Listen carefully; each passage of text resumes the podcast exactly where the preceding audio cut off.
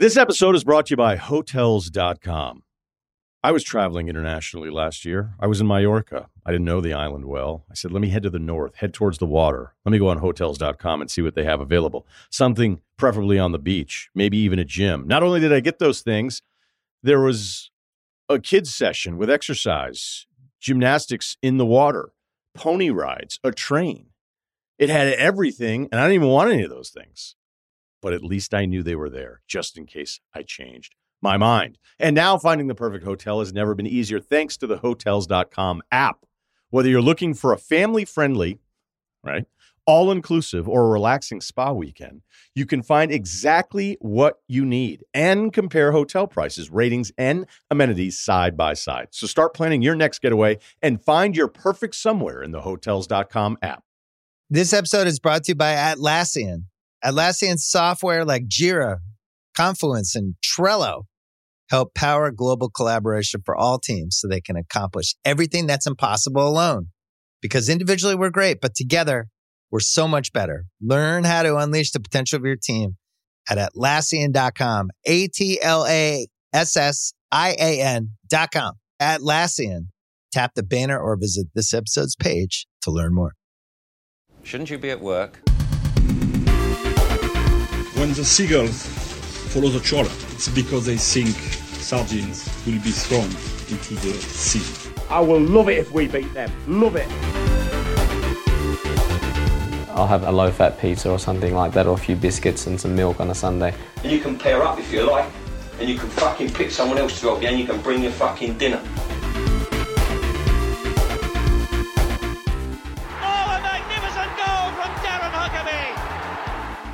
Now, you know him better than anybody probably. Do you back him to score quickly, yes or no?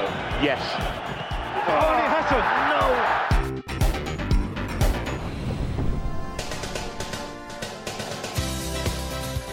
Hello and welcome to Quickly Kevin Will He Score It Series 11, Episode 8. I'm Chris Gold. Joining me, as always, Josh Widdicombe. Hello. And he's a Barbie girl in a Barbie world. It's Michael Marden. Hello. How are we doing, gents? Very good. How are you? Yeah, really good. Really, really good. Yeah, good. The temptation there is always to spin off and talk about the song that Scull was just referenced. Yeah. Yeah. But then we end up going down a five minute 90s music cul de sac. So I'm not I going to. I don't see it as a cul-de-sac. So it's a long open road. What the me- what's memory most triggered when you talk about Barbie girl? Not none Aqua? really, because I think it's one of those songs that's carried on being used, so you don't remember it being at the time, if that makes sense. Do you remember the Chicken Man on uh, X Factor, the auditions? No, because I don't watch X Factor. You'd have to have watched. You would have to have watched Yeah. X Factor about twenty years ago yeah, as well. I've got literally no interest in X Factor. that horse is bolted. I mean, I, I Yeah. instantly regret exactly what I feared would happen. Yeah, is, is, is exactly. happening. let's do the let's do the nineties o'clock news, Scull. Let's just do it.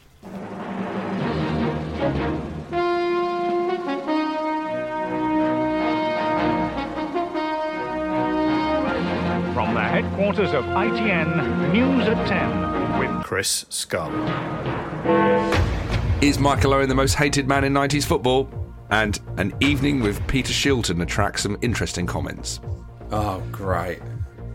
I'm more into the second story, if I'm honest. But let's let's get, get through the Oh, first okay, one. okay. Well, the first story, I just thought this is interesting. I wanted to hear your thoughts. Michael Owen has done. Uh, there's quite a good kit show on BT Sport. I don't know if you've seen it, where footballers talk about the various kits of their kind of career. Right. And Michael Owen had had this to say about his move to Newcastle. And I just thought it was it's fascinating. You don't hear a footballer talking about talking like this usually. And I just thought, let's hear what Michael Owen, the star of the World Cup in '98, let's hear what he's got to say. No, no, no, no, no, no. I'll go back to Liverpool, but no, no, no. I'm not going. I'm not going anywhere else. Liverpool. And he goes, well, Newcastle have bid 16 million pounds. If New- Liverpool do that, then you can go there. But if not, then you either stay here or you go to Newcastle. And I'm like, okay, I'll stay here. I'll stay here. It's no, no problem. Obviously, putting on a poker face. Spoke to Liverpool again. They, I said, if you just go to 12 million, I'll, I'll play poker. You know, I'll, I'll hold my nerve, and I'll force them into a corner to either keep me or go. But Liverpool said we can only go to 10. So then I had a big decision to make. We'd just signed Robinho. We already had Ronaldo, Raul, Morientes. We had a World Cup coming at the end of the year. I was thinking I need to play all the time. I spoke to Newcastle, and Newcastle agreed that if I sign for them, I can do one year, and then they'll sell me to Liverpool for 12 million an agreed fee. And then if I do another year, then they'll sell me to Liverpool for 8 million, and another year for 4 So every year it would be more attractive for Liverpool to buy me back. Buy back, yeah, yeah. So that's the So he agreement always I had. wants to go back to Ah, you. every, Yeah, uh, yeah, every yeah. time. And the mad thing is, whereas this is that I was going to be hopefully going back for 12, did my knee. So then at every junction, then then Liverpool bought Torres and Suarez, and, and it just never ever happened. but then every at end of every year, I will obviously try to try to go back to go That's back. absolutely fascinating. I'm going to say it.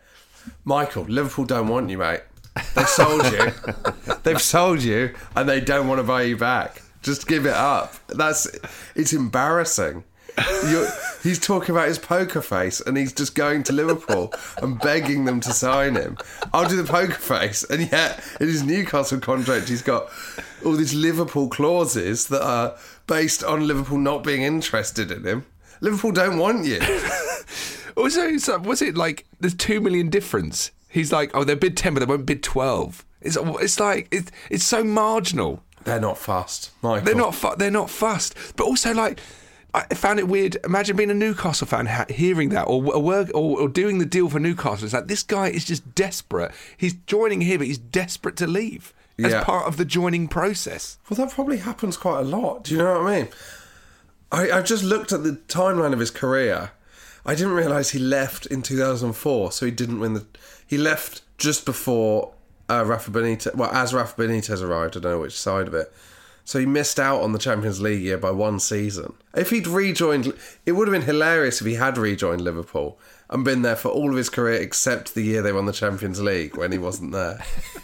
By the way, when they signed Torres, that wasn't because you had a knee injury. Like, that only wasn't re- the option. The only reason they looked at the situation, and thought, we're going to have to sign Torres now.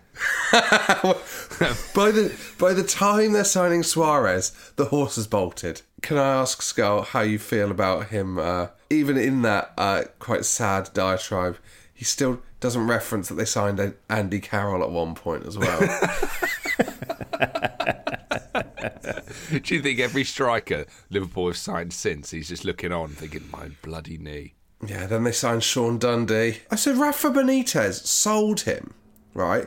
Because according to Wikipedia, he spent the first few games of the 2004-5 season, which was the Benitez first season, on the bench in the Champions League, so he wasn't cup tied, so they could sell him. So Liverpool's manager, Rafa Benitez, one of his first acts is to make sure that Michael Owen is a sellable prospect. And yet a year later, Michael Owen is absolutely desperate Right, to rejoin. desperate to come back, writing clauses into contracts. If you could let us know a bit more about whether we where we misinterpreted the situation Yeah. and whether Rafa Benitez's hand was forced or something. Or if you're a, if you support a club that Michael Owen played for, and if you think kindly on his time there, Do you think do you think his Stoke City contract when he was playing out the last eight games of his career had a Liverpool release clause in it? right. Tell us about Peter Shilton. Scott. right? Peter, Peter Schmeichel. So um, Peter so Schmeichel? Peter Schmeichel. Is Oh, you said Peter Shilton. Whoa, you said Shilton. Did I? Yeah. Oh, that was a slip up. Oh, That's sorry. right. Would you say? Would you say now, Josh? Are you more or less excited? Less. Yeah, because Peter Shil- an evening with Peter Shilton's a much more. There's a lot more firecracker options as to what could happen politically or in terms Well, of there his was a- penalties. he was advertising an evening with Peter Shilton. I don't know if anyone went to it. Well, that's Well, that why was- it's, that's why it seeped into your brain. Tell us about Peter Schmeichel. Well, well, an evening with Peter Schmeichel, January 27th, uh, 2023, £40 per person. Uh, there's a sponsored post doing the rounds on Facebook. Top comment from Paul Jeep Will there be food there? Plenty of chips, I imagine. yeah, that is that's unfair, isn't it? That is unfair. Top comment. Top comment. Do you, do you think this chips thing is on Schmeichel's radar? Yeah, because I th- I don't think it's a purely quickly Kevin thing. I think it's been on his radar since the mid '90s, but not enough for him to step back two steps when he's positioning himself. Shall we have some correspondence? Let's do Yes, please. I'm Jim Rosenthal, and this is the Electronic Postbag. You've got mail. Now, um, firstly, can I clear up? We've had a few emails on this. People saying that our theory about Daniel Amokachi's uh, behaviour leading to Three Lions existing, uh, because Three Lions was the official England song of Euro 96. Some people have poo pooed our theory, pointing out that Simply Red was the official song of Euro 96. Uh, but it wasn't. It, that, that, it was the official song of Euro 96. It wasn't the official England song of Euro 96. Yes. Three Lions was the official England song. So uh, that is important to clear up. When you've had more than one person email you, uh, little smugly, should we say. Right. Would you like to hear an incredible story? I'd say has a very sad moment and then a very happy moment, but I, really, I can't believe we haven't covered this. This is from Sam King. Hi, I'm a long time Quickly Kevin listener, and I've loved hearing the stories regarding 90s football that have been told on the podcast by yourselves. However, unless I'm mistaken, the most incredible 90s football story of all time has not been discussed on the pod.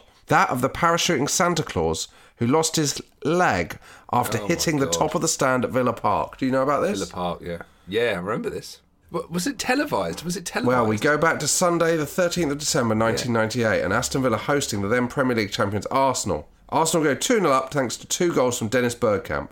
Soon after the Dutchman's second goal, it's half time. The players head into the dressing room. With Christmas just around the corner, it's time for a festive show, which involves the former RAF flight sergeant called Nigel Rogoff parachuting onto the pitch dressed as Santa, handing out gifts to young Villa fans. Rogoff flies through the air and looks set for a safe landing before disaster strikes. He smashes into the roof of the Trinity stand, uh, tumbling onto the ground. He loses his leg. It's an absolutely shocking thing to happen, but Rogoff reflects on what happened a few years later, saying, You stick your neck out there sometimes in life, and sometimes things don't quite get your way. Another layer, Nigel went on to marry the nurse who cared for him at the rehabilitation centre in Epsom, Surrey, where he learned to walk again. Nigel and Sarah are still together and are parents to twin boys, Harry and Oliver. So it's got a happy ending. Isn't this an incredible story? Also, Villa ended up winning 3 2, thanks to two goals from Dion Dublin and one from Julian Joachim. All in all, an incredible December afternoon in the West Midlands. Isn't that incredible? That's, I remember that, is- that. That's amazing that it had a happy ending. Isn't that good? So there we go. Do you want to know about David Speedie's 36 year old grudge? Oh yes, yeah. I've, but like, I'll preface this by saying that a lot of people say David Speedie is uh, can be a disagreeable man. He has that, rep- and and I think he played Yeah, that way. I, I got the feeling when we interviewed was it was it Pat Nevin we interviewed, Yeah. and um, I got a distinct impression that um, that he didn't love David Speedie. Uh, Declan Ross, David Speedie's thirty-six year old grudge. So uh, when Man U were four 0 down to Man City, they cut to a picture of Alex Ferguson looking sad. Speedie screen grabbed that, put it on his Twitter with the caption, It's how I felt when you left me out of the 1986 World Cup squad. Long may it continue. I mean, I didn't. Was David Speedie that good a player that it was a shock when he didn't go to the, the Mexico 86 World Cup? It's a tough one. Scotland around this time, that's a really difficult one because you just don't know is David David Speedie the best or is Kenny Dalglish knocking around? You know what I mean? Like Scotland in the 80s Well, is a I should say, I, I actually did bizarrely bump into Pat Nevin yesterday, and I got talking to him about Paul Sturrock, the uh, Dundee United striker, went, went on to be manager of Plymouth Southampton, and he said that Paul Sturrock was an incredible striker, but he was basically exactly the same player as Kenny Dalglish, so he didn't get many caps. So I imagine Paul Sturrock was ahead of David Speedie in the Scotland pecking order. I'm going to say it. I love that you bump into Pat Nevin and talk turns to Paul Sturrock almost immediately. How did that happen? Let me let me tr- trace that through. I can't remember why. Oh, Pat Nevin was talking. Hey. Pat, how you doing? Yeah. Do you think Paul Stark should have played more games for Scotland? I was just thinking, this is in the lift. I was just thinking in the lift. Um, actually, you're exactly the man I could. I don't know if he did go to uh, the 1986 World Cup. He did. He played twice in Mexico '86. So, well, Paul Sturrock. Yeah, feels too old. He feels too old for his. Uh, don't know. That's weird. He was born in 1956, so he was, he was 30 when he went to Mexico '86. Blimey. I st- I know we've discussed this before. It blows my mind that Alan Hansen's only got 26 Scotland caps and didn't go to Mexico 86. But there we go. That is odd, isn't it? That is odd, isn't it? Imagine if Alan Hansen existed now, how central he'd be to the Scotland team. what happened uh, with Scotland in the 80s? Like, it's freakish what happened in Scotland. Like, do you mean? some of the world's best players. Like, Well, and it- Wales. It's not really happened since, has it? To have that a generation of unbelievable, like the best players in the world were all Scottish. Like that's crazy. Like three or four world class are you naming players. as your, as your best players in the world? Kenny. Kenny Dalglish. Yeah. uh, I think Andy Goram for a time was one of the best goalkeepers in the world. Ali. McCoist was very good, wasn't he? Ali McCoist. Um, who else? Alan Hansen. Alan Hansen. You're struggling, Scar. No, um, the dad of the uh, Gemmill, Archie Gemmill. I don't think Archie Gemmill and Andy Goram. Your knowledge of Scottish football history is absolutely all on. over the shop. I've never, and also seeing Archie Gemmill as the dad of Scot Gemmill is something else. Come on, Andy Goram, who is one of the best goalies in the world in the 80s. Let's just have a look at Andy Goram's career. He signed for Rangers in 1991, Scull. He did make a Scotland debut in 1985, I'll give you that. But there we go, I don't know. Gordon, Stra- oh, oh, Graeme Souness, Graeme Souness, Gordon Strachan. Gordon Strachan, Ch- Champagne Charlie Nicholas, Right, you're struggling. Frank McAvennie. Frank, this is embarrassing. William Wallace. William, Wallace. this is really embarrassing. Lorraine Kelly. But, but, I mean, their their players are, are cut above. Like that is a unique amount of talent in a Scottish squad. Scot- Scotland fans, if I'm wrong about this, hello at quicklykevin.com. You're going to get. you- the problem is you're going to get attacked by Scotland fans for being Yeah. positive about Scotland. Yeah, and attacked by English fans for being positive about Scotland. Steve If- Nicol? n- how about this? How about this? No one emailing. That's going to stop them. How about this? No one email in. Okay. If you if you want to if you want to not email in, this is how to not get in touch. Get in touch with the show. Email hello at quicklykevin.com. Follow us on Facebook and Twitter at quicklykevin. And sign up to the mailing list at quicklykevin.com. Can I just say, here's me bigging up like this unique, talented generation that, that Scotland uh, had. Uh, 86, they finished bottom of their group, including Denmark, without winning a game. Denmark, West Germany, Uruguay lost them all. That's a tough group though, because Denmark were brilliant. It is a tough group. But Denmark, Yeah, much like Scotland, were going through a very much a. Uh, they were though. Also, Andy Goram's on the bench for Scotland in 86.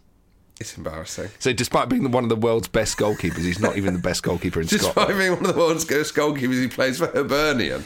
That's how much goalkeeping talent there was in Scotland. Just the, so you the know, best goalkeeper in the world was the second best. Just so you know, in 1986 he played for Oldham, who must believe that they're the world's best goalkeeper between the sticks. Uh, and Alex Ferguson take one look at the world's best goalkeeper and gone, nah, get me Jim Leighton any day of the week.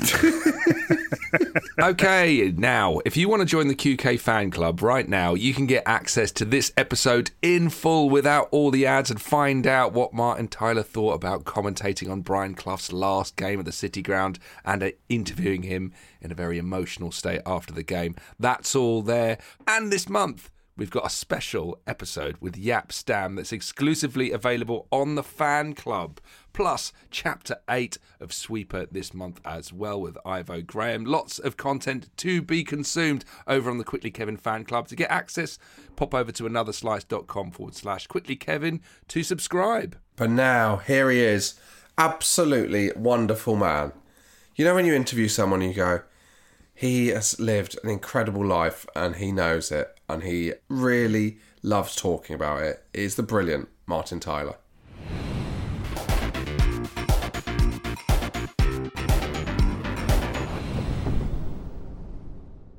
Our guest this week is a legend of football broadcasting, a top tier commentator across six different decades. He has commentated on thousands of games and is, of course, synonymous with his current employer, Sky, whom he joined in 1990, just in time for the advent of the Premier League. It's our pleasure to welcome to Quickly Kevin, and it's pre recorded, Martin Tyler. Good morning, Oh, Martin. yeah, definitely not live. but it, it is it is for us, and I'll do my best for you because I know you. I've listened to your podcast; they're great. I'm oh, rather thank you. daunted Oh, by being a guest on it, to be oh, honest, Oh, not at Oh, all. You're wow. a dream guest. Blimey. The voice of the 90s in so many ways. Whenever we have a commentator on Martin, we have we have to address first of all the, our title, which comes from an infamous line of commentary by Brian Moore at the 1998 World Cup. And we just want to say, we just want to confirm, we love Brian Moore. We make that clear.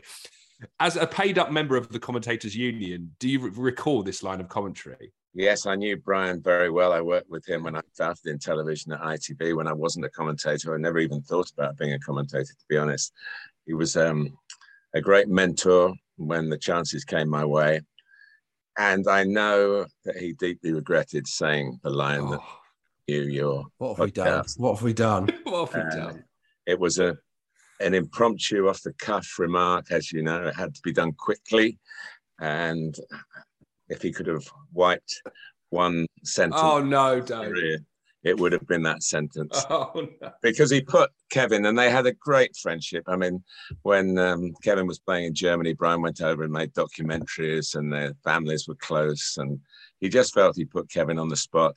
And he's um, he was a great broadcaster, wonderful voice, great enthusiasm for the game, and um, also very much a humanitarian as well. And I think he felt that that I, I don't know Kevin's view on it. I have obviously talked to Kevin about broadcasting, but I'm not ever referred to that particular incident. But I know Brian would would love to it not being remembered. but uh, I understand all your followers go with it, and that's the life of a commentator, really. Do you have a, do you have any faux pas that you where you've uh, you look back? Um, have you stitched up a co-commentator by mistake or anything like that? I try not to. As I've got as I've got older, I, it's rather like taking your children on an afternoon outing. To be honest, with you. especially when, when, I have um, Jamie and Gary, as I had for the um, Manchester United Liverpool game recently, alongside me. They don't actually say when are we going to get there, Dad, but it's a bit like that. Um, uh, so, and, and part of my role, I believe, is to is to do the opposite of what you're suggesting. Really, is to try and keep them happy. And uh, I always say at the end, if you enjoyed it, and if they've enjoyed it, then it's probably been okay. You know, uh, they're a big, big part of broadcasting these days. And there was a time, of course, when we didn't have co-commentators, when we were there, replays and all. You know, actually, there was a Oh. time. There was a time when we didn't have replays. So I can go back that far as well. So it's um, yeah, I tried not to, in terms of faux pas. I'm sure plenty, probably many uh, remembered by by your listeners, but I have a, I don't know, it's a defense mechanism, I suppose. Uh, I do stay up all night worrying about when they've happened, and I have a mechanism by the middle of the morning the next day, I've forgotten them. Um, I have to. Um, you have to go on. You can't change live broadcasting. And although often you wish you would, you come away from a game thinking, why did I say that? Or why didn't I say that? Because the best lines often occur to you on the way home. Um, but you have to accept that, that that comes with the territory. It's a bit like playing. You can't um, you can't find a, uh, a teammate with every pass, can you? But it, it's uh, it's been a wonderful life. I'm very grateful to all the opportunities, ITV first of all, and then Sky have given me the opportunity to keep broadcasting. I love doing it, um, and I hope I can do it for a little while longer. Okay, picture this. It's Friday afternoon when a thought hits you. I can spend another weekend doing the same old whatever, or I can hop into my all new Hyundai Santa Fe and hit the road. With available H track, all wheel drive, and three row seating, my whole family can head deep into the wild. Conquer the weekend in the all new Hyundai Santa Fe. Visit HyundaiUSA.com or call 562-314-4603 for more details. Hyundai, there's joy in every journey. This episode is brought to you by Hotels.com. I was traveling internationally last year. I was in Mallorca. I didn't know the island well. I said, let me head to the north, head towards the water. Let me go on Hotels.com and see what they have available. Something preferably on the beach, maybe even a gym. Not only did I get those things, there was a kids' session with exercise, gymnastics in the water, pony rides, a train. It had everything, and I didn't even want any of those things. But at least I knew they were there just in case I changed my mind. And now finding the perfect hotel has never been easier thanks to the hotels.com app. Whether you're looking for a family friendly, right, all inclusive or a relaxing spa weekend, you can find exactly what you need and compare hotel prices, ratings, and amenities side by side. So start planning your next getaway and find your perfect somewhere in the hotels.com app. This episode is brought to you by State Farm. You might say all kinds of stuff when things go wrong, but these are the words you really need to remember. Like a good neighbor, State Farm is there. They've got options to fit your unique insurance needs, meaning you can talk to your agent to choose the coverage you need, have coverage options to protect the things you value most. File a claim right on the State Farm mobile app and even reach a real person when you need to talk to someone. Like a good neighbor, State Farm is there. How, what, age, what age were you when you thought, can you remember the first time you wanted to be a commentator? Were you commentating as you know the classic kind of commentating on yourself, playing football as a kid and stuff like that, or did it come later? Not at all. Uh, I had no background in broadcasting at all, unlike most of the commentators that you would be able to name. And I wanted to be a player. And I played non-league football till I was coming up 27. Um, yeah. In the last year of that, I was working as um, production assistant at LWT on the big match and on the ball with the aforementioned Brian Moore. And I was missing not playing um, that that that year. Um, took me away from play. I had to stop because they were working. I was working Saturday and Sunday, and I, I needed a way to get out to a football ground on a on a Saturday afternoon, and that was the the one route that seemed available to me. So I did watch a lot of football on television as a kid. I, I was actually, knowing we were going to have this conversation, trying to remember my first actual contact with football in a broadcasting sense. I think in my grandparents' house, I listened to the radio commentary of the 1952 FA Cup final. Oh, wow. I, I definitely watched um, the 1953 final, which was. Is that the Matthews one? That was the Matthews one. I definitely watched that because um, my mum, who uh, comes from Chester, as I, I, was born in Chester, although I haven't lived in the Northwest much in my life, um, although I've spent a lot of time there covering football.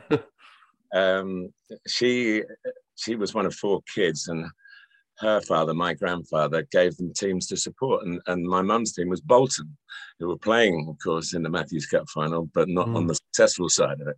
So I can remember watching that, hoping Bolton won for her. Um, but yeah, it's um, it's a, strange transition, I suppose. I I was I gave myself the best chance of being a footballer because I I tried it. I never knew the term marginal gains, but I did try those things. I mean, I'm very lucky, I think, but I don't like alcohol. I don't like the taste, so I've never drunk really, apart from a few binges as a student. Um, and I was always early to bed, trained hard. Um, and I got as far. They, they I played in the Isthmian League, which there was no national league then, so yeah. it was the best of the non-league scene in the south. There was a professional league called the Southern League. They were sort of side by side, um, but the Isthmian League was very good, and then we had teams like Wycombe Wanderers in it. And uh, I wasn't playing in a very good team, and I wasn't a very good player. But I'm really glad that I had a go at it because that's really what yeah. I wanted yeah. to do. You must have been okay. Where, where, where, what position did you play? I played up front. I looked wow. at Erling Haaland with a complete envy. what was your goal scoring record like? Do you remember your? Because st- surely you're oh, you're yeah. across your stats as a commentator. You must. Strangely enough, um, I've been watching this morning, waiting to talk to you, the Champions League games of both Manchester City and Tottenham, which is the yeah. game commentating on the weekend. And of course, there's Erling and Harry, Harry Kane, and they have the one thing I had in common with them was that I loved scoring goals.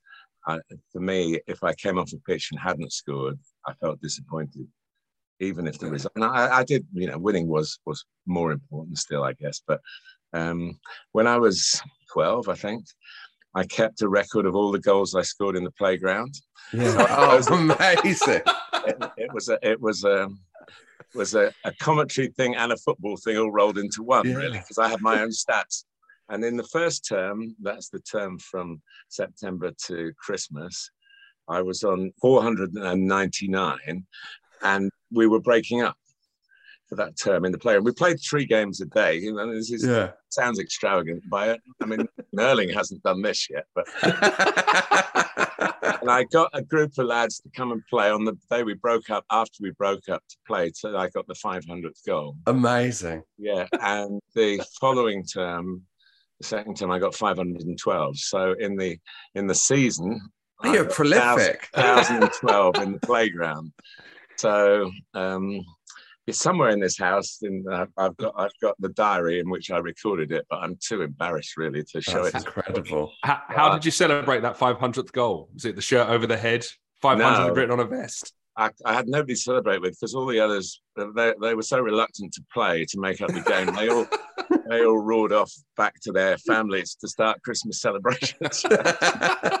um, that's that was my my pathway, I suppose, to the world that you know me for. But um, I had a go as a footballer, and I played in in in some games, and people paid to come in. And I got booed off a couple of times, and um, but I wish I wish I'd done better, but I tried, and that was the limit of my uh, Uh, ability. You'll always have that 1,012 goal season. Do you know I what I mean? will. Always have Haaland's never going to touch that. Yeah. That's I yours. don't know. I don't know.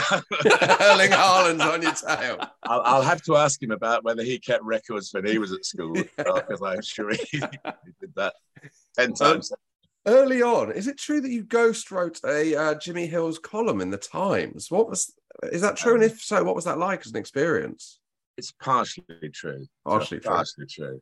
It was in either the Sunday People or the News of the World. I can't Oh, remember which one it was. Yeah, I did it for that. He, he he's he was responsible for the transition from on the field to on the gantry. Really, Hmm. I was a freelance journalist for the last eighteen months or so when I was playing, and I got this offer to go into television. At the time, there was a great guy called Brian James who did write for the, the Sunday Times and the Times. He was my mentor really in the journalistic world when I, I worked on a magazine while I was still playing. And uh, he uh, he got me the gig with Jimmy Hill, which was a great thing. Jimmy was um, absolutely the, if you like, the Gary Lineker of, of his day in terms of being a, an ex player and ex manager in, in Jimmy's case to go into television with great authority and great personality. So yes, he would. Um, what what happened would he would ring me on the Tuesday and say, "I want to do something on Brian Clough, for example," and then I'd have to go and chase down Cloughy and write. And I wrote it by hand. Obviously, no uh, laptops or computers. Um, I didn't have shorthand, so I had to write. And Jimmy didn't have it either, so I had to write it out like a school essay and deliver it to where Jimmy lived in uh, in West London. And this particular day, uh, I'd been offered this chance of working at LWT, and it, I normally just put it through the letterbox. But for some reason, either he saw me coming to the door or whatever. I ended up having a coffee with him, and, and he said, um, uh, "What are you doing?" And I said, "Well, funny enough, I've, I'm doing pre-season, about to start again with my club, and um, but I've been offered a chance to go into television." And he just left to go to the BBC. Hmm. Well, I Match the Day, but he'd been with ITV up to that point, literally just left. And I said, Oh, it's your old shop I can go to, you know? He said, well, What do you mean? And I told him what the job was. And he said, You're mad. Why haven't you taken it? And I went, Well, it means stopping playing. And he went, How good are you? You know? This- And you said I scored 1,012 goals in a Oh, yeah. season, Jimmy. if I had that, if I'd had that stat to hand, I might have won this argument, but I lost it because he was such a charismatic person. And I went home, quite literally, I went home, and picked up the phone, half hoping that they would say the job had gone because I'd turned it down. And they said, no, you can come in. They said, yeah, yeah, we haven't got anybody else in mind. Um, I'd, I'd known one or two people in my magazine writing. I'd met a few people from LWT. So it was kind of, oh, we know him. Let's give him, why don't we ask him in? And I was the him. And um, they said, come in. And I got the job. And then I had to go and tell my manager, who was quite a famous person in his time and is still alive. And I'm going to his 90th birthday celebrations at the Oval um, Yeah. a week on Wednesday. Amazing. Mickey Stewart, whose son Alex Stewart Oh, played yeah, yeah, of course, yeah. Mickey was a professional footballer, but mostly known as a cricketer. He played for England. Yeah. He managed England in cricket, but he also managed Corinthian Casuals Football Club. So I then had to go and say to him, this was pre-season was probably 10 days before the season started. We were training at the Oval where he got special dispensation. so I went, um, I went up to him and said, look, um, Gaffer, probably I call it in those days. Uh, I don't think I'm going to be able to play because I've been offered this chance in television. Had he turned around and said, hang on a minute, you know, he's playing the preseason games and you're going to start next week. Um, I don't know what would have happened. I would have been tempted to turn, go back to television and say no. And he went, "Good luck, son," and uh, my dismissed you. That was it. Oh, And so, so that was the that was the end of my senior playing career. Although I played uh, thousands of charity matches in the intervening years, right up to a year ago. And I, the only reason I haven't played this year is nobody's asked me. Um, and uh, they, um, yeah. So and, I- and that LWT were wonderful. They welcomed me in. I mean, it was a, a wonderful team to join. Um, on the ball was the, the Saturday lunchtime show. The big match was obviously the London area of the ITV highlights on a Sunday afternoon. Brian Moore was at the hub of it all, and a great guy called Bob Gardam, who was the director of the big match, was a fantastic football director, had a wonderful rapport with the players. He knew which player was going to react to which circumstance. He was well ahead of the game, well ahead of his time, actually.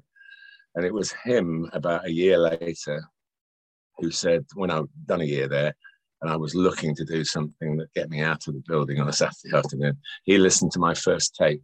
I took my little tape recorder to a game at Arsenal, and he listened to it and he said, "Well, you might, yeah, you might do another one." And then about three months after that, somebody rang him up from Southern Television, which is now Meridian, said, "We're short of a commentator for one game. We can't get anybody for one game. They're all under contract. Do you know anybody who might do, be able to do it?" And I was the lucky one they he nominated. It all started from that day.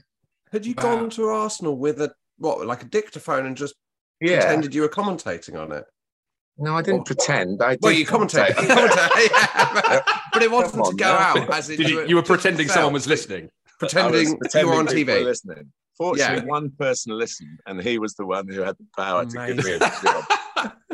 Were Um, people yes, that's turning exactly- around and looking at you and going, "Who's this guy that's just commentating into his No, dictaphone?" no, the, the, the gantries has all got space for it. But strangely enough, guys, the um, the big match revisited is on um, I think ITV4, which Yeah, shows shows it from those, those times.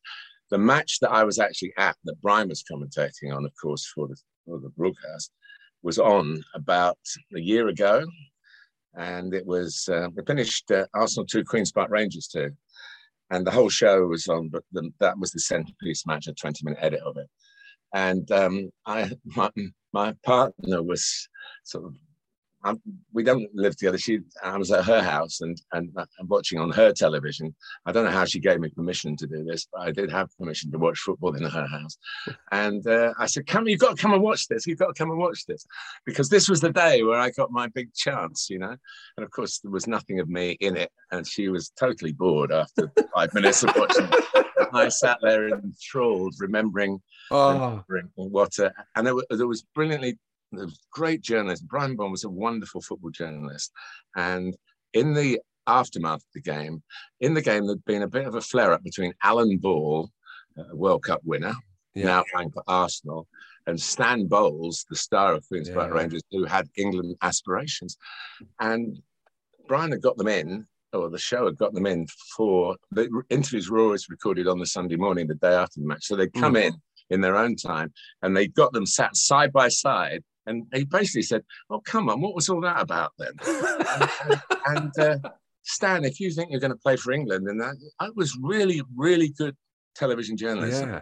And, and though it was nostalgic for me to watch the game, I actually took away because I had no memories of that, although I probably would have been around the building when it happened, but I had no memories of that. But it just showed how good um, that, that football background was that I learned from Brian and others. Yeah. So, so I'm speaking up for him today. Good, good, good. The title of your podcast, but he, he was he was Our, that, that's our biggest regret. If that was his biggest regret, the title of this podcast is our biggest regret. I really apologise for dropping that on you today. it's all right. It's, it's all right.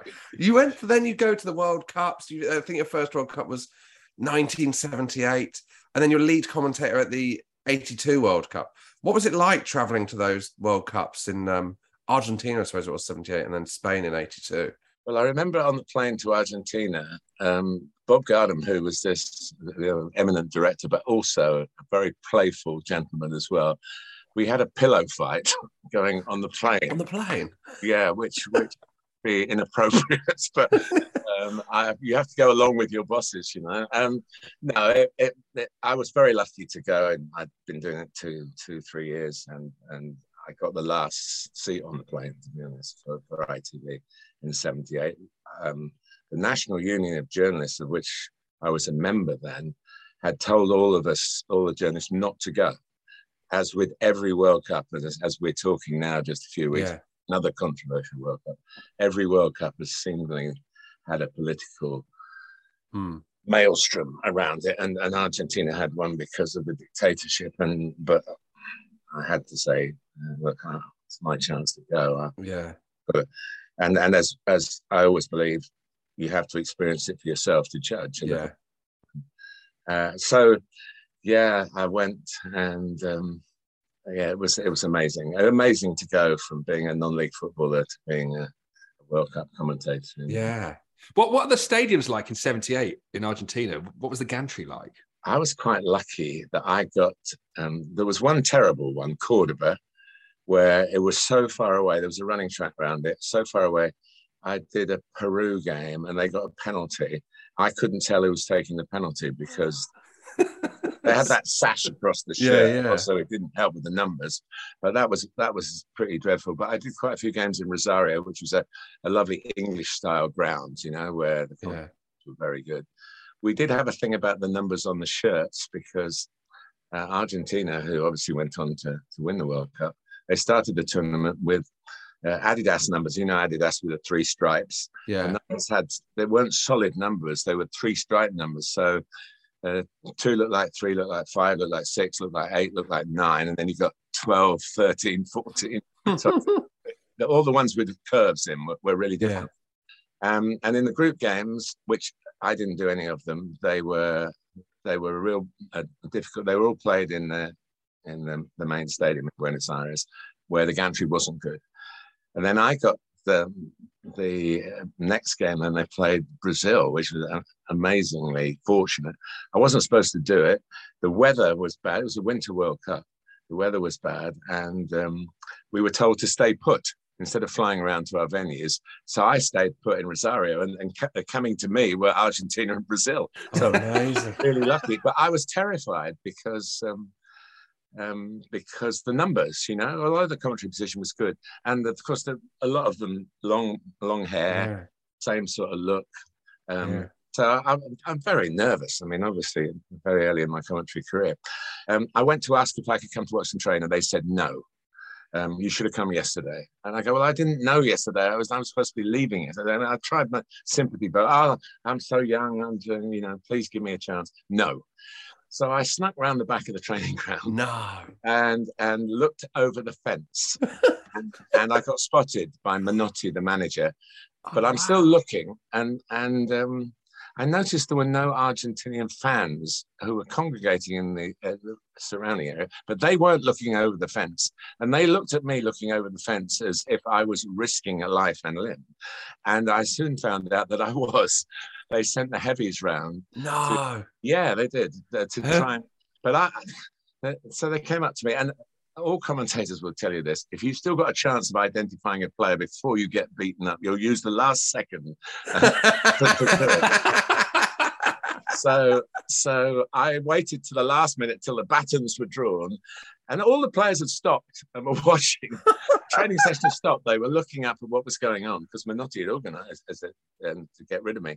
And I went, uh, I go Inglaterra, uh, Argentina, no amigos. Uh, no camera, no intervista, uh, just looking, you know, and tried to make. And I must have said something that, that struck a nerve because they got on the walkie-talkies and the buttons suddenly were lowered and not onto me, and and there was a bit of jabbering going on, and they. I basically got permission to stay, and so I watched. But the two ends, two ends to the story. One, Argentina then came out and played with a different kind of number. So the numbers were absolutely solid. Obviously, being complaints from all the broadcasters. So I got Argentina in a proper shirt with proper numbers. So it was easy to identify. 40 years later, I'm in Russia for the World Cup and I meet Mario Kempes, the star of Yeah, Argentina. yeah. We go for a coffee together. He's doing, I used to do the FIFA computer game uh, um, with Andy Gray and then Alan Smith. He's doing it um, in Latin America. He's the Alan Smith, Andy Gray person for a friend of mine called Fernando Palomo. So Fernando fixed, we have a coffee. I tell him this story and he goes, I remember that. We were all looking up, wondering what was going to happen to this, this guy who was had the effrontery to watch our training session. And I said, well, you're having a coffee with the guy. So I Amazing. that wrapped it up 40 years on. And Kempes was delightful, by the way. Absolutely. delightful. So there's my story. Um, you then went to like you went to loads of World Cups. So you went to obviously '82 where you had Ian St John as your co-commentator, and then you went to '86 as ITV's lead commentator. So that's eight years. You've gone from being the last name on the plane to being the the lead commentator. Were you at the England Argentina in '86? I was. Um, I was. Did you spot the handball? I did. Um, not Instantly? Not, not. I'll be, be totally honest with you. I, I knew something was amiss because Peter Shilton um, never chased referees, and, Yeah. and England were, by today's standards, very mild mannered when things went a, a, a bit awry. You know, and, and suddenly there was a complete and utter meltdown from the England players, and understandably so. So on the first replay, you could you could see it's on YouTube, so you can judge me for it. Go and go and have a Yeah. listen to it. But just to say, Brian Moore had a big in '82 and '86 had a big influence on it because I got the final in '82 because Brian decided not to come. He was always going to do the final in '82. In the, the most of your um, your listeners and regular devotees would be far too young to, to know this, but Brian Moore was ITV's lead commentator from late 60s through to 1998. Um, Yeah. And, um, but also for the first half of that, he was the panel, he held, held sway, he was the chairman of the panel, which was the first real attempt to get experts in to analyze with- games and, yeah. and provide entertainment beyond the match itself.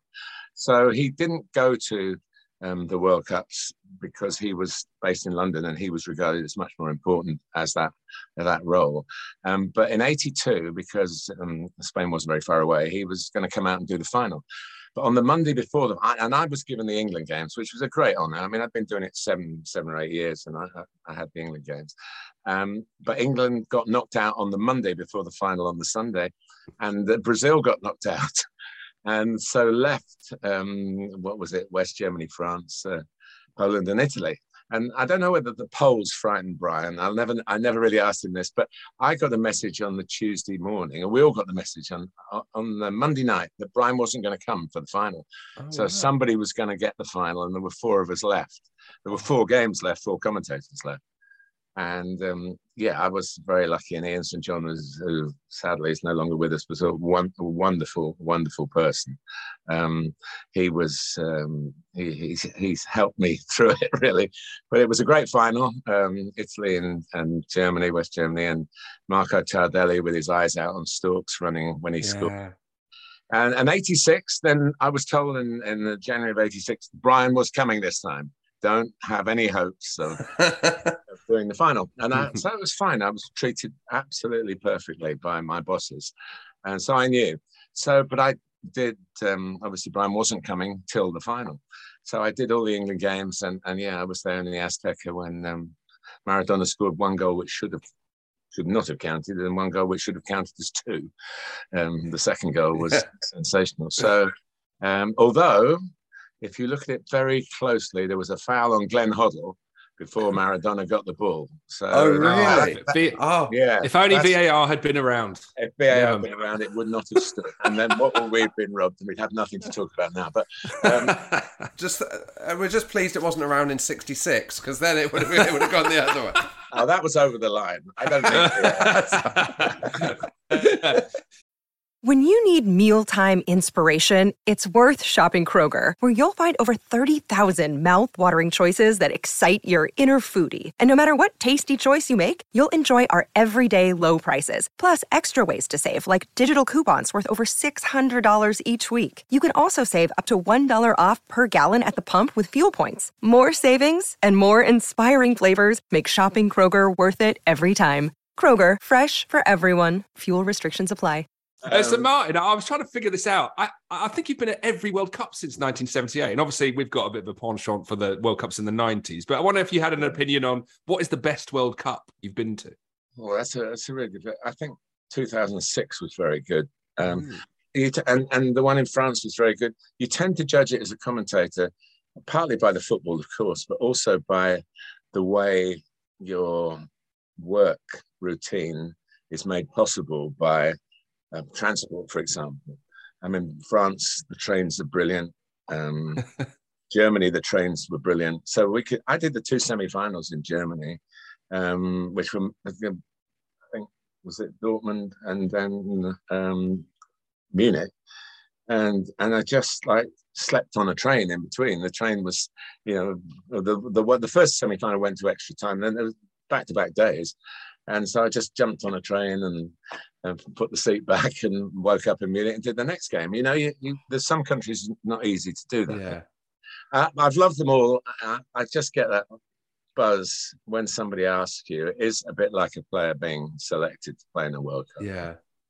And then so everyone that I've been to, I did work on 74 with Brian because um, uh, I just joined ITV. That that was the year when I, I just started and I hadn't yet done uh, my fateful uh, video uh, sound recording at Arsenal. So I was working that summer um, on, with ITV in that World Cup, but not not at the venue. So yeah, I've been to everyone since, and I've done since '86. I've done all the finals, and I've very humbly say I've got one more at least in me because I'm going to Qatar for the the channel. When I left ITV to go to Sky, of course, Sky don't have the rights for, for Yeah. world, major tournaments. Um, but uh, I have I met a friend in Australia in 1988 who happened to be a producer of a television channel.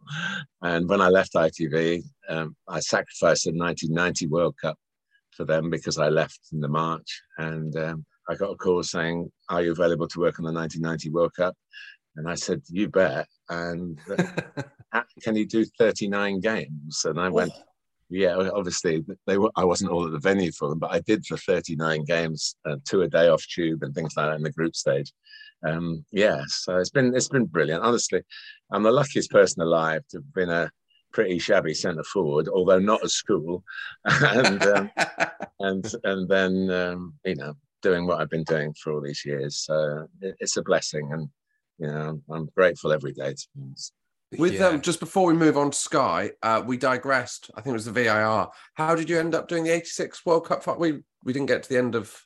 Oh, 86. No, I didn't do it. Brian came. Oh, Brian, Brian came. But I had the choice, and this was an interesting one. It's, it's a broadcaster's mentality, I suppose. Um, if you remember in 86, well, you won't remember because you're too young, but in 86, there was a real problem getting the commentary lines out of Mexico because Mexico had only got the World Cup quite late because it was supposed to be Yeah, in Colombia. And, Colombia. uh, yeah. So um, I was third on um, the third game ITV had, and I was the first one that was heard. The first two, Brian off tube in London, off, off what we call off tube. He just did it off the monitor because the commentator in the venue, they couldn't get the patch the sound through. So, um, so uh, so we get to the final, and Brian's coming. So they said to me, "Well, you can come and watch the final. Come to the final in the stadium. Thanks for all your efforts and everything. Or you can sit in the uh, television broadcast center in case." Brian's sound goes down from the venue, and we need to have a backup commentator.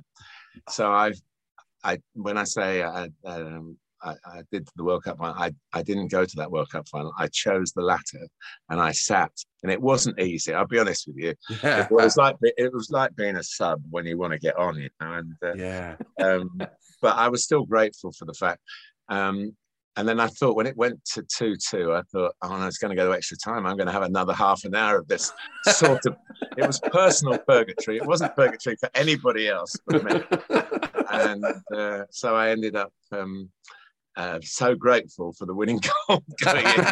and, and at the end, um, the, there was still a presentation to do, and they said, "You can go now." Because I was in this little booth in in uh, Mexico City, and he said, uh, "They said you can go now because if the presentation's not commentary, they'll commentate it on it from back in London, so you don't have to worry about it." And I shot out. and yeah, because it was, you know, when he'd done it four years earlier, and of course it was right. I mean, I, I shouldn't have done it four years earlier. I did my best, and I can look back on it with a certain amount of pride. There was a goal from Paolo Rossi, the first goal of the final, and Paolo Rossi had scored three um, to beat Brazil. He scored two to beat Poland. And now he's going to, was he going to score the goal? And it was like a real mess in the penalty area. But he ran away celebrating like he scored a goal. And I know from my own people attempts to be a non-league goal scorer, you can claim anything. Before cameras, you can claim anything. and, and I thought he could have claimed this, and it's the World Cup final, and I'm in there. i have been sort of pushed in as a, as a late replacement for the great Brian Moore, um, but it was his goal, and uh, so um, yeah, so I, I, was ahead of the game really. So, I, but when I got to Sky, um, the chance to go into um, satellite television, as we called it then. Um, I think it was just the, the accident of life, really. I was the right age. I had 17 years experience with ITV, not all of it as a commentator, but a lot of, a lot of World Cups and other tournaments. So it just felt fortunate. If it had been founded six years earlier, the Premier League, I wouldn't have been close, I don't think. And six years later, I'd have been regarded as the old git I am now. um, excuse, excuse my ignorance on this, but you signed for British Satellite Broadcasting in 99, March 1990, you said. So yeah, what, no, that wasn't Sky. That was yeah. So what? What? That's what the square. Do you, do, you remember the square reel? Yeah, my dad had one well, of those square yeah, satellites. Yeah. It was. Um, so, what like, did you commentate on for that? Yeah, rights wise, is there nothing? What yeah. was what was there? England versus Brazil was the first game we did live from oh, Wembley. Oh, yeah, uh, Gary Lineker one 0 uh, and then we did the Old Firm game on April the 1st because I did an anniversary thing from it. And when we are in the pandemic 2020, 30 years on, I think that was the first British game broadcast live on on that kind of sports channel. Um, and we had, yeah, we had the FA Cup. Um, we did the final and the final replay, the the semi final.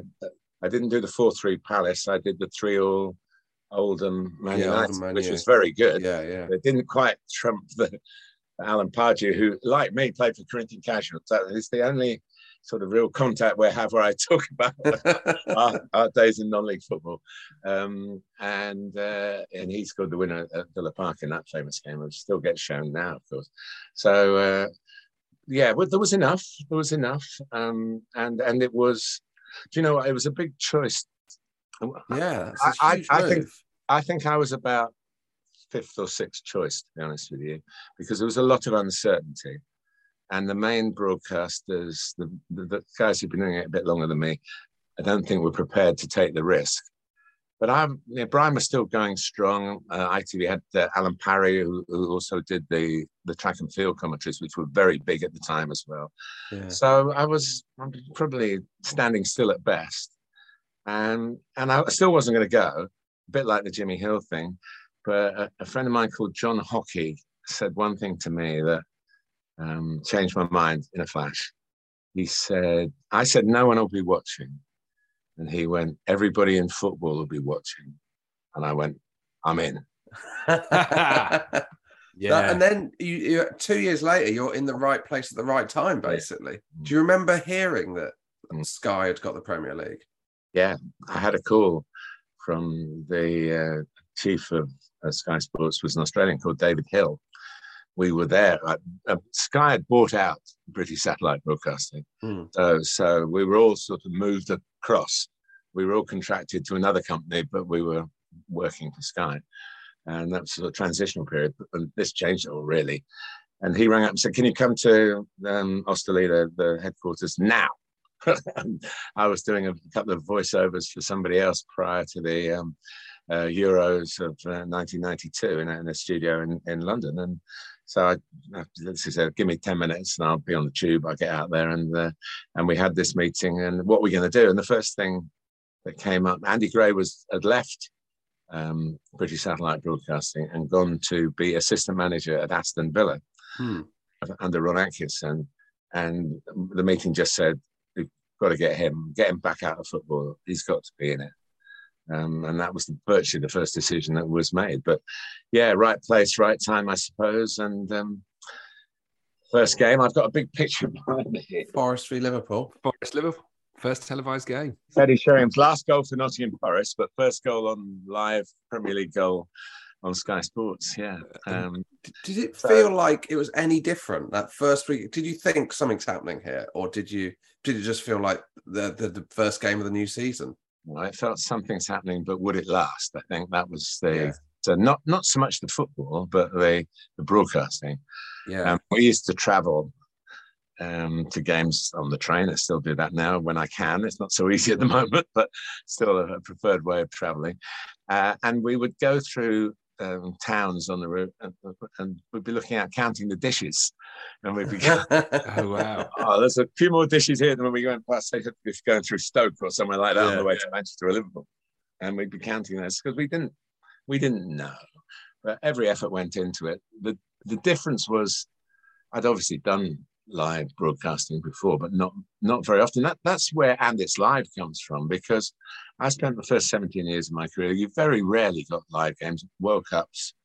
Um, there were a few. I did do a few old First Division live games. ITV had that sort of snatch of the day, I think it was called at the time, with Greg Dyke, and I did some of those. But Brian obviously had the vast majority of them, and Alan had some as well.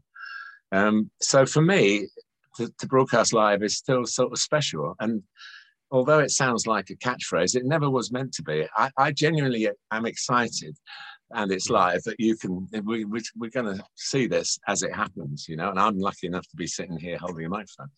So, um, so yeah, that that first broadcast, I know we were on really early, um, and I had to do something in the first raft of here we've got him, we've got him on the touchline, him and him, and then up in the gantry is him being me. And so I had to say something deeply meaningful for about 45 seconds at two o'clock for a four o'clock kickoff, something like that. And then I wasn't required again until five to four. So, did, did you try to do anything different with your commentary for the dawn of the Premier League era? Was there anything different no. about your commentary? The only thing that was different was a lot of promotions for what was coming up on Sky. And I think yeah. looking back on that, that wasn't something I was particularly used to in my live ITV games. We didn't do too much in that. So it was, I think at the time, it was regarded we were like we overhyped everything. And and i didn't i thought that was unfair but when you were doing that you were sort of selling the next show or the next game it sort of came into your mind oh gosh i'll be accused of hyping this. But we, we really believed in it. And the best thing about it was that everybody felt like about football like we do. The cameramen did the producers, the directors, everybody involved, the soundmen loved football. So we were a team of football lovers bringing the love of football to, you know, the live screens. And uh, that had, didn't happen before because you would work on, say, midweek sports special in the 80s and you'd say, and the cameraman would say, oh, I, you know, I've just got here, I've been doing Coronation Street. you know? So it, it was, it was, um, the, the specialism of it was, was special.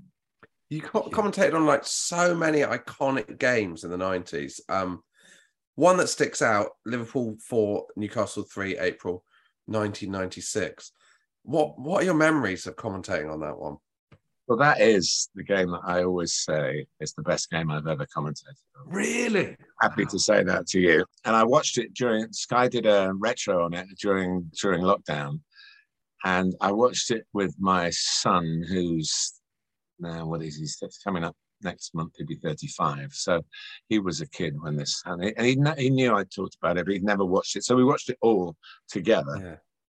and I thought, oh, this is going to be a massive disappointment because I've said this to everybody for virtually since I, in the commentary. Actually, Andy and I say about this is going to be this is what what a classic this is as it's actually happening, and and we watched it and it was even better than I remembered.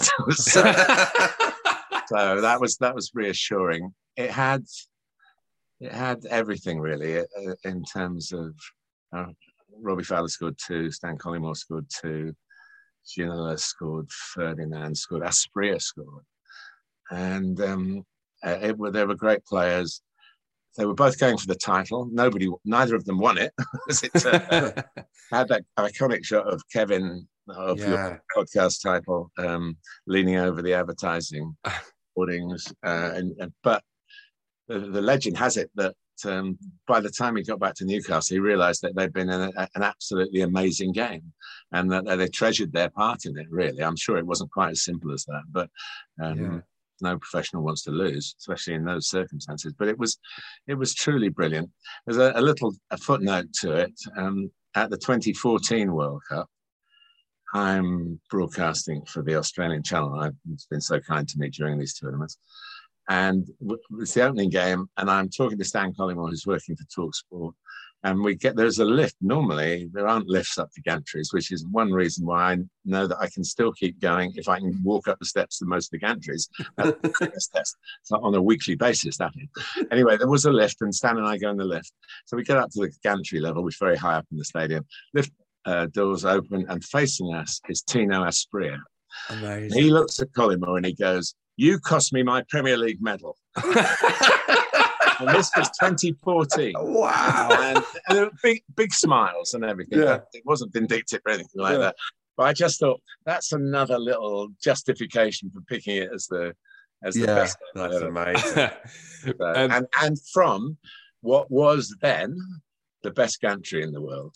Was it Anfield? But but when they knock the stand down, it's not so good now. What, oh, what's the worst gantry you've ever been in? Anyone with a running track. yeah. we do. I mean, West Ham's difficult, but it's not impossible. Yeah. We've, we've been there a few times now. And, and obviously, the, the, they've done some good things about it. They squared off the ends, which makes it more of a football ground, I think. Yeah. Um, I know we would all like them to square off the sides as well, but um, that, that's not going to happen. So yeah, we, we like to be close. Yeah. Uh, um, you know, that's just. I think the fans would say the same as well. And just, the way you are. I, I, just want to touch just one one thing on that Liverpool Newcastle game. The, the the culmination of that game, I think, is one of your most iconic lines of commentary, where it's Barnes, Rush, Barnes, Rush, the one two. Then oh, and it's Connie Moore. Collymore. Collymore closing in. Yeah. Oh, kind of a closing in. Do you think that's? I mean, what are your most iconic lines? What are the lines you're most proud of? That one always sticks in my head for me. Do you know what the word? The word I hate, and you just used it, is lines. It sounds as though we're, yeah. we're scripted, you yeah. know, and and and we're certainly not. And at least certainly, um, I don't feel that I. You would think about things beforehand, but you wouldn't think about the words you use. I, there's a lot of what ifs in commentating. What if?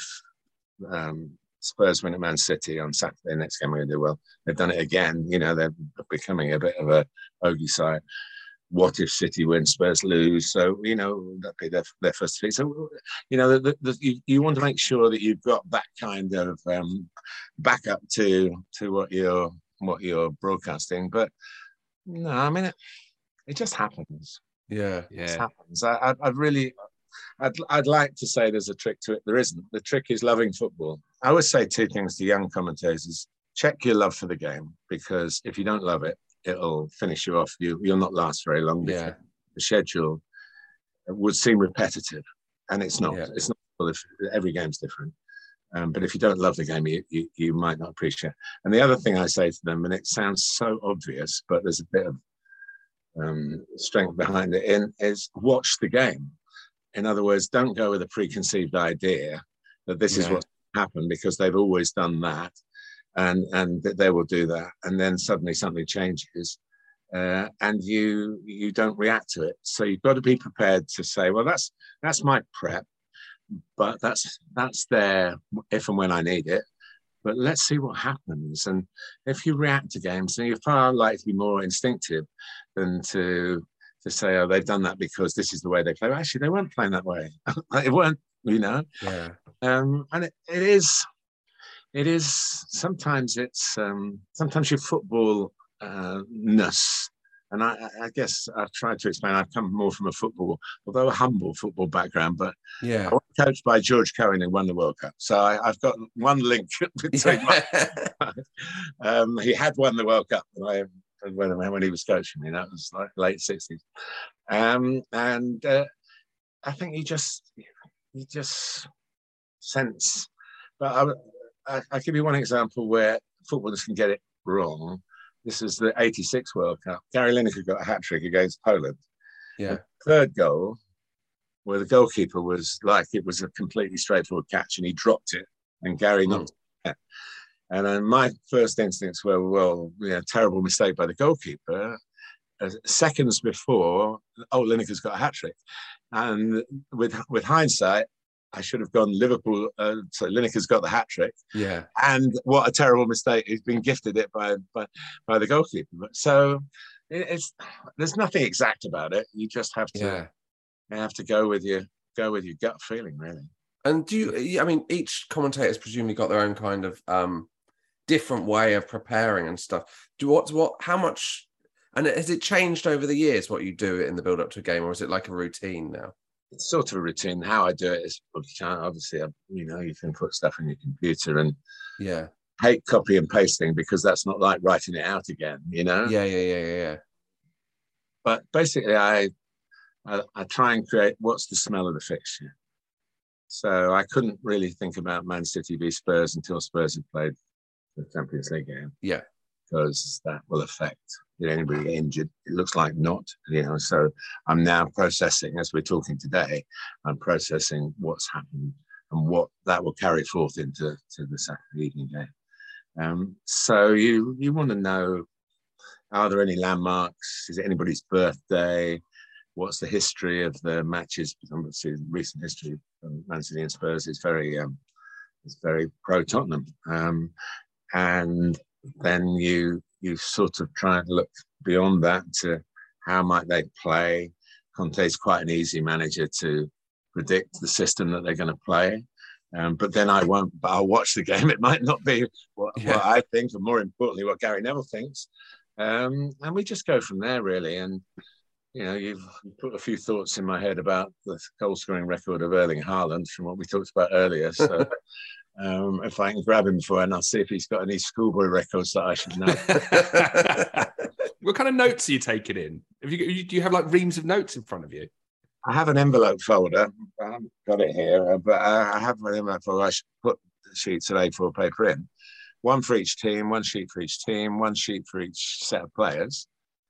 And the script for the opening, the one thing we do script is the team game.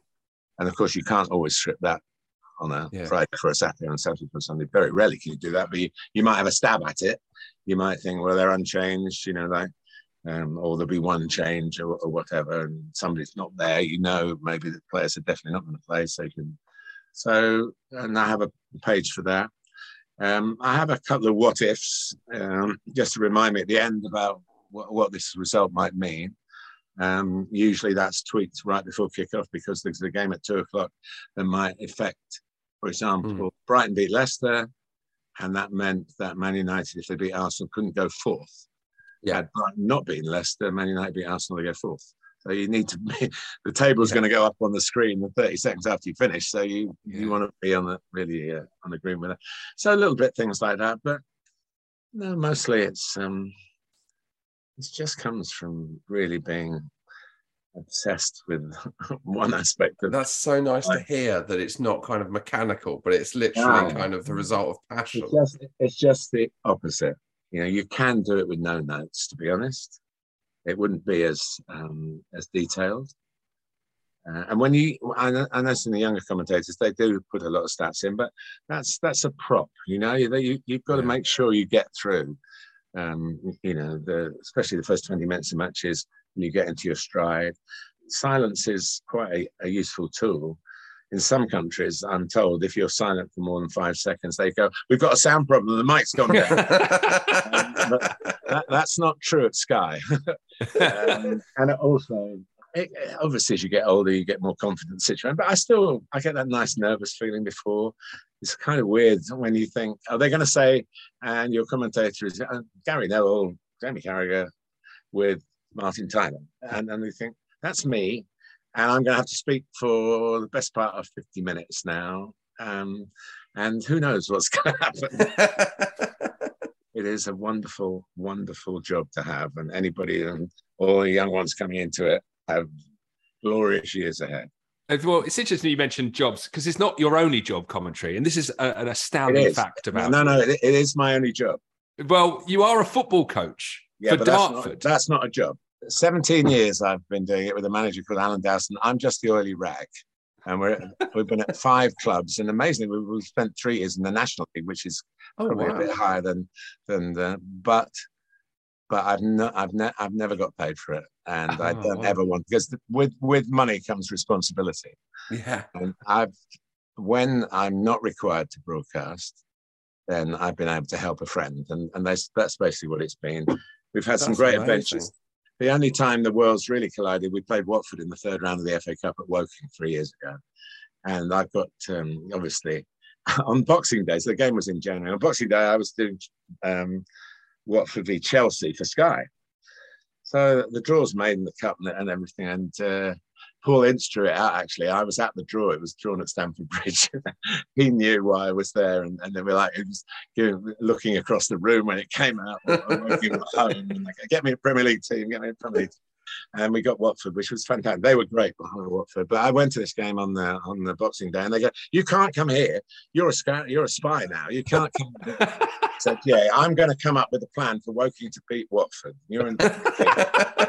we were in the National League South, so we weren't even in the National League then. I love football. I, I told you I wanted to play, so I never wanted to coach, but um, it just sort of fell. He needed a bit of help, and it sort of escalated from a couple of weeks pre-season in 2005.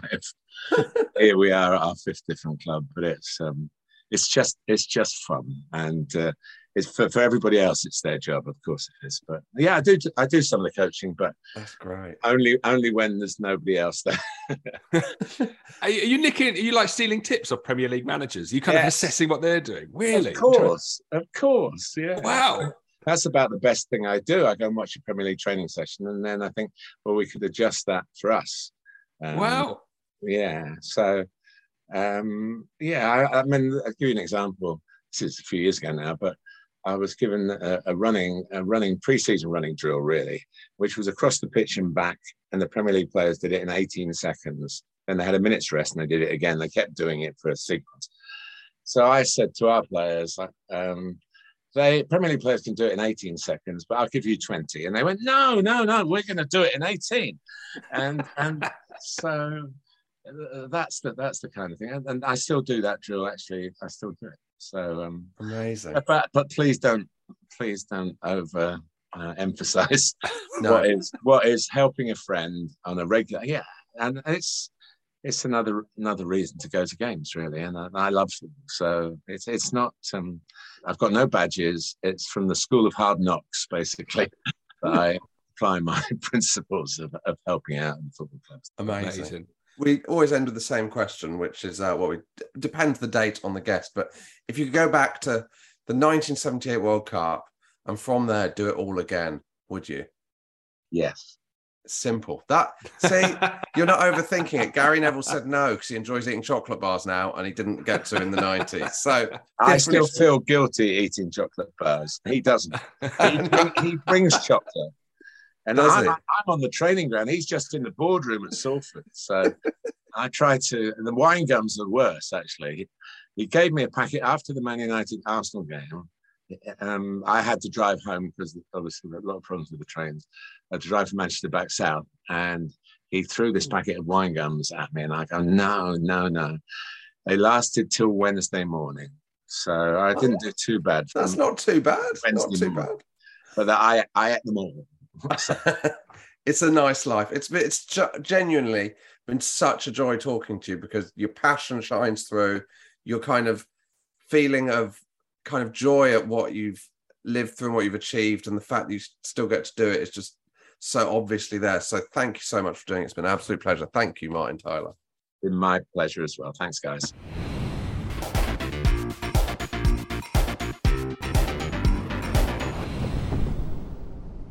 There we go. That was Martin Tyler. If you want more from him, go to anotherslice.com forward slash quickly Kevin, where an extended version of that interview lurks with lots and lots of other content. Now, before we go, a uh, quick quiz to end. Shall I set the quiz? It's going to be a special version of um, starting 11.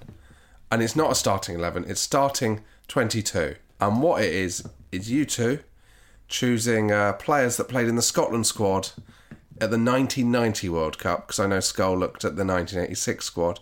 But obviously, this was at the tail end of Scotland's um, uh, golden generation. Dominance, Golden gen- dominance in uh, the Yeah, international yeah. scene.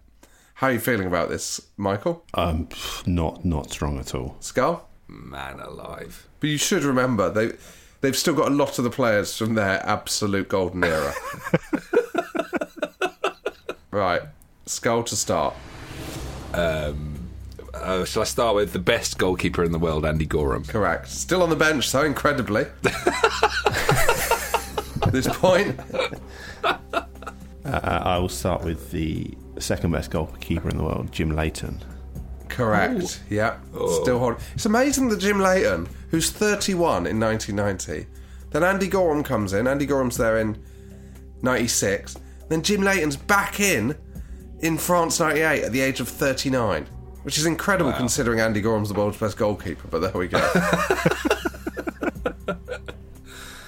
Um, God, come on is now. Kenny, is Kenny, is Kenny Dalglish playing in 1990?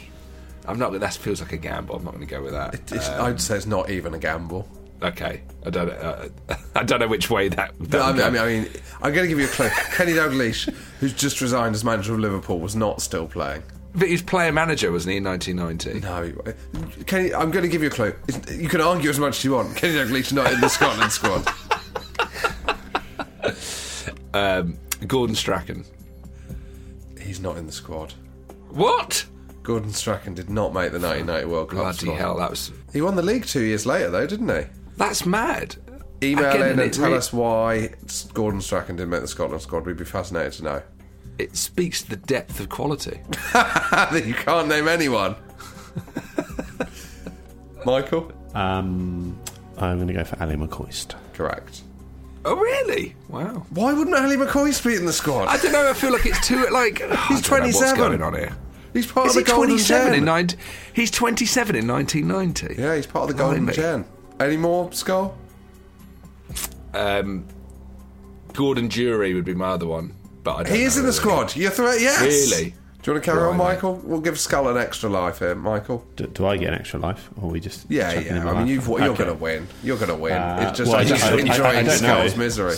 Scull's used two two of the ones that I would have gone for. Uh, I think Mo Johnston. Yeah, Mo Johnston's there.